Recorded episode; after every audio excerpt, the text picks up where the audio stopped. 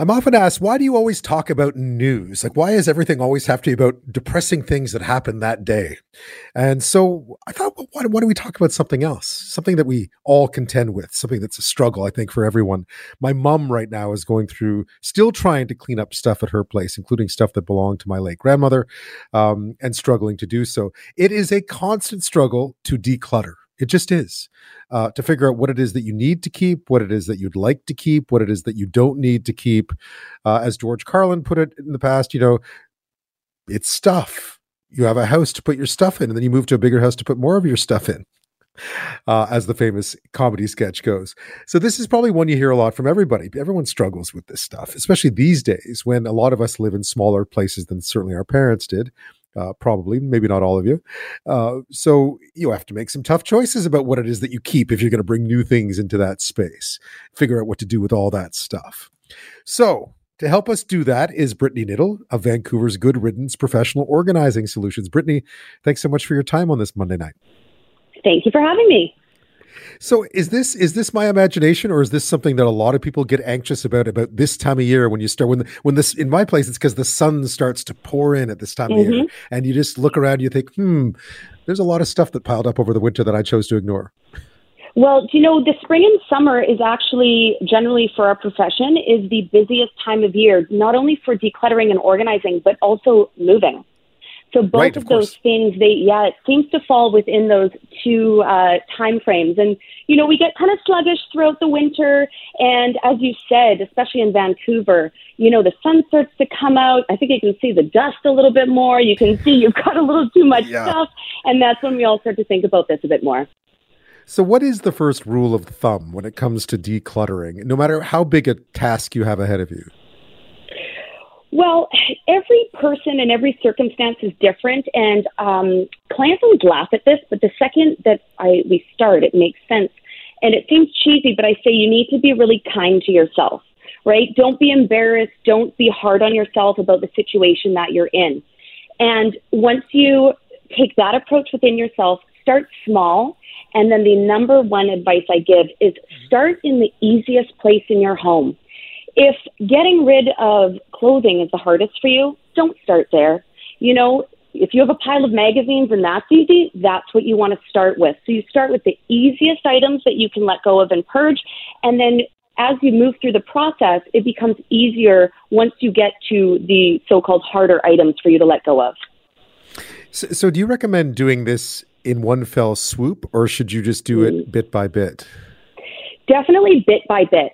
So, you know, if you hire a company like ours, for example, yes, we can come in, whether it's an apartment or a large home, and we can swoop through and, and get it done. But if you're tackling this yourself or even one on one with a professional organizer, it's very different. Um, you also need to realize that you're probably still working a job. You still have to cook every day. So trying to do it all at once, that is when you're going to get stressed out. It's going to be overwhelming and your house is going to be turned upside down because we always say when you declutter and organize, it in the first couple hours it gets worse before it gets better because you got to pull everything out. So, Brittany, there must be truisms because you think no one else, but everyone must do somewhat the same thing. Uh, are there any things that you always encounter whenever you go into to, to declutter someone's house? Do, does everyone hide stuff under the bed? Does everyone have a pack storage locker? Ooh, oh, okay. That's that's a good question. What people always do, I would say um, a couple things: um, expired foods, expired oh, yeah. bathroom products. That's another thing right. that I think people just constantly accumulate and they never get rid of. And I think the number one thing is holding on to things out of guilt because it was a gift or it belonged to a family member. Right. Right. I, I, I must have hotel um, toiletries, like shampoos oh, that are probably from places that, that you know yeah. I haven't been to in, in a decade. Yeah, I, I hold yeah. on to those. So so when it comes to just the things that are how to tackle it emotionally. I mean, it must be difficult sometimes to get people to part with things because it is, it is, it is difficult sometimes. So yeah. how do you, from the, what, there must be a psychological aspect to what you do as well. There absolutely is. So, what we always do, even after 18 years, we still always start with a free consultation. And this is hugely important because whether you're having a friend help you or hiring a professional or doing it yourself, you need to, um, and from our perspective, what we do is we need to get to know you. You could just be a little bit disorganized or often, not all the time, but often when you see people who are chronically disorganized, it's really, you know, it becomes an emotional attachment we get with them because they've often gone through a lot of things in their life. And it's not until we, they open up and we get to know them and realize why they're holding on to something, why they're doing things that way. So when you're organizing yourself, you need to ask yourself, you know, um, even as organizers, I have to do that with myself because I have, and I know why, I won't get into it, but I have an attachment to clothing. And it's totally psychological. It's not it's not logical at all. It makes no sense, but I even have to talk myself through that. Why am I holding on to this? What's what purpose is it serving in my life? And would my life actually gain? Could I gain from that if I let this item go? Yeah, clothing is yeah, it does absolutely. T- tell me about clothing. Because clothing is a tough one, and there are many rules of thumb. You know, there's sort of the yes. if you haven't worn it in five years, uh, you're never going to wear it again. If it doesn't fit you anymore, chances are it probably mm-hmm. will never fit you again. And when it does, it won't be in st- like it's time to throw it away anyway. Yes. What are some of the rules of thumb that you go by? Because clothing, I think, is one of the is one of the tough ones for everybody. So I have figured this out through my own trial and error over the years. Um, but I actually uh, purge and downsize my winter clothing in spring or early summer. And then I downsize my summer clothing in fall or winter. So why I do that is because I now know I've gone through another season and I can go, okay, I didn't wear this this season and I didn't wear it the last year either or the year before. And when you stay on top of it like that, it's a lot easier to let those items go. It's rather than doing it, if I was to downsize my winter clothes at the beginning of winter, I could justify keeping everything. Oh, that jacket, I might wear this. Yep. Oh, that vest, you know? So you want to mm-hmm. do it at the end of the season. That I've found has been really, really helpful for me. Um, and when it, in terms of sizes of clothing, that's a really tough one because we all you know, say to ourselves, I'm going to lose weight or I should hold on to that. What if, what if, what if? You know, again, it becomes that psychological and even from a mental health aspect. Is that healthy for you to be doing to yourself? You know, I, I don't like to preach being um, wasteful, um, especially of clothing, um, but it's really asking yourself those questions and figuring out what's going to best benefit you, um, you know, mentally and physically in your life. Yeah, perhaps you could donate it to a local charity shop, and then someone who does fit has this great new shirt that you could never wear, but you brought happiness to somebody else. That's what I, how um, I always yeah, think of it. absolutely. And um, I will touch on that if that's okay about um, sure, donating. yes. What's is, what's good? Where should we bring our stuff? There you go. I was going to okay. ask. Okay. So the number one thing that is important to know in this day and age, because we're a consumer-driven uh, society, is purchasing less and purchasing better quality clothing because what a lot of people don't realize, and I notice this is the number one thing clients like to hear about, it's a bit depressing, but all of the donated clothing that everyone's giving away, we often think that it's going to a good cause. But because there's such an abundance in this world, it is often, um, unfortunately, at the end of the line, being shipped to third world countries. And it's affecting their local economies. So, what we try to do is work with local women's shelters um, for other items in your home, Habitat for Humanity, helping families, you know, the downtown east side, so that your clothing, like you said, is getting a new life and is going to someone in need. But I do like to preach less consumption. You know, if some if an article of clothing is older but it's too big, get it altered. For ten bucks, you got a new a new piece of clothing.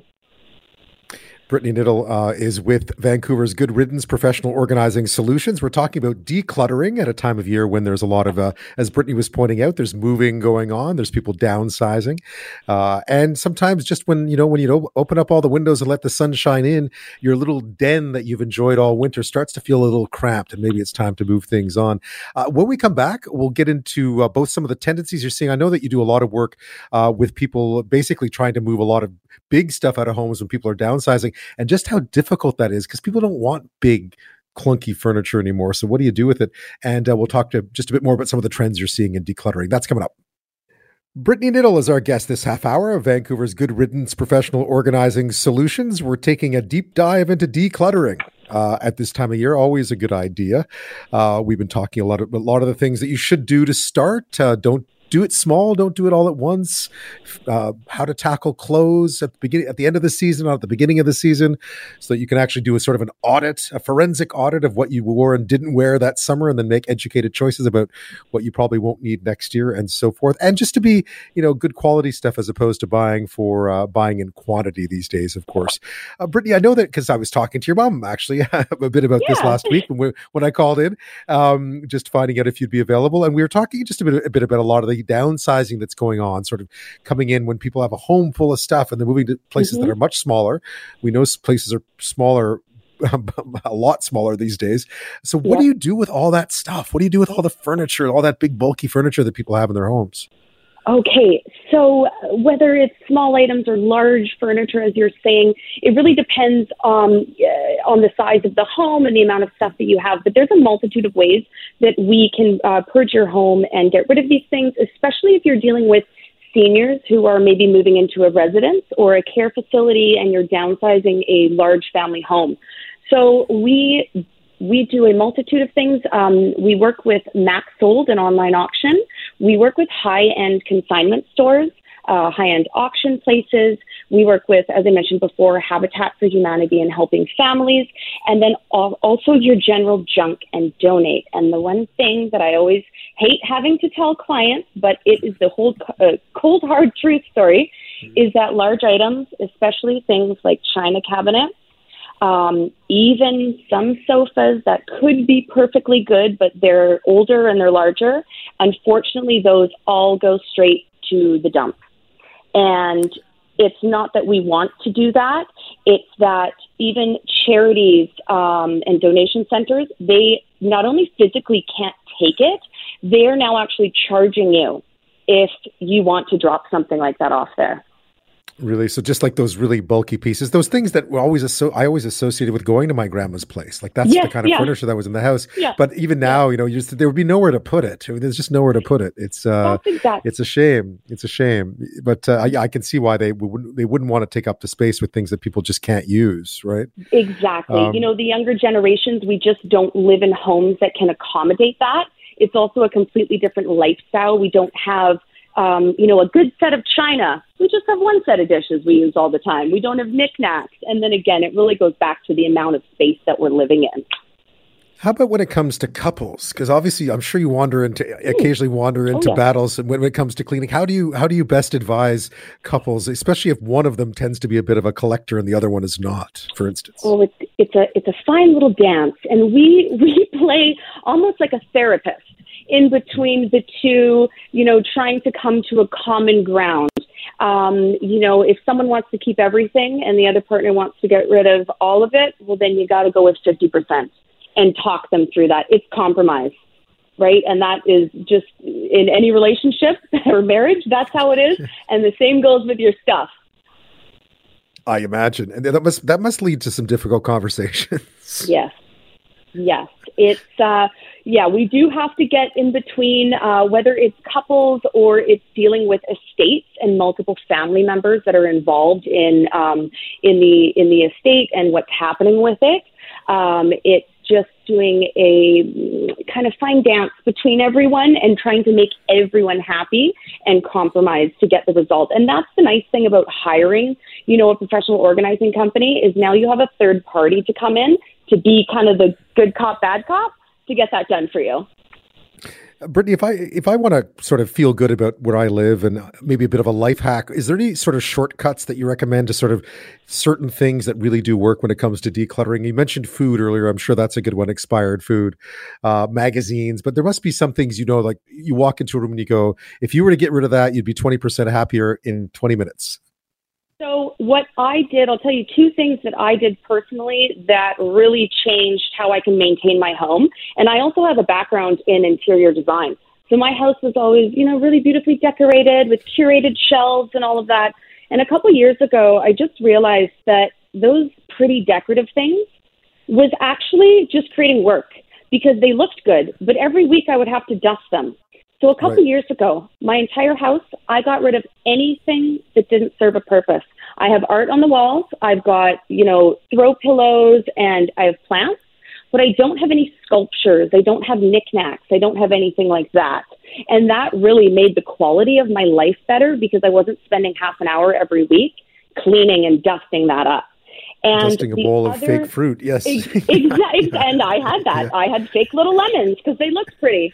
And they do look the nice. other, right? And uh, so the other thing that I do that I preach to everybody is even once you get decluttered and you get your home into a good space, you have to create new habits and a new way of living every life, uh, every day. Sorry. Hmm. So what I do is every day I spend a minimum and about I have it kind of down pat to 30 minutes to reset my home.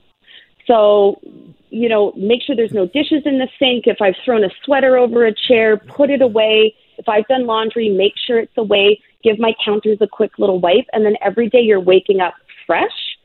And then when you do want to tackle little projects, your house is already neat and tidy. So you can quickly do a drawer or do an area one evening if you want to. Brittany Knittel, uh, fantastic advice. Thank you so much for your time tonight. I appreciate you. it. Thank you very much.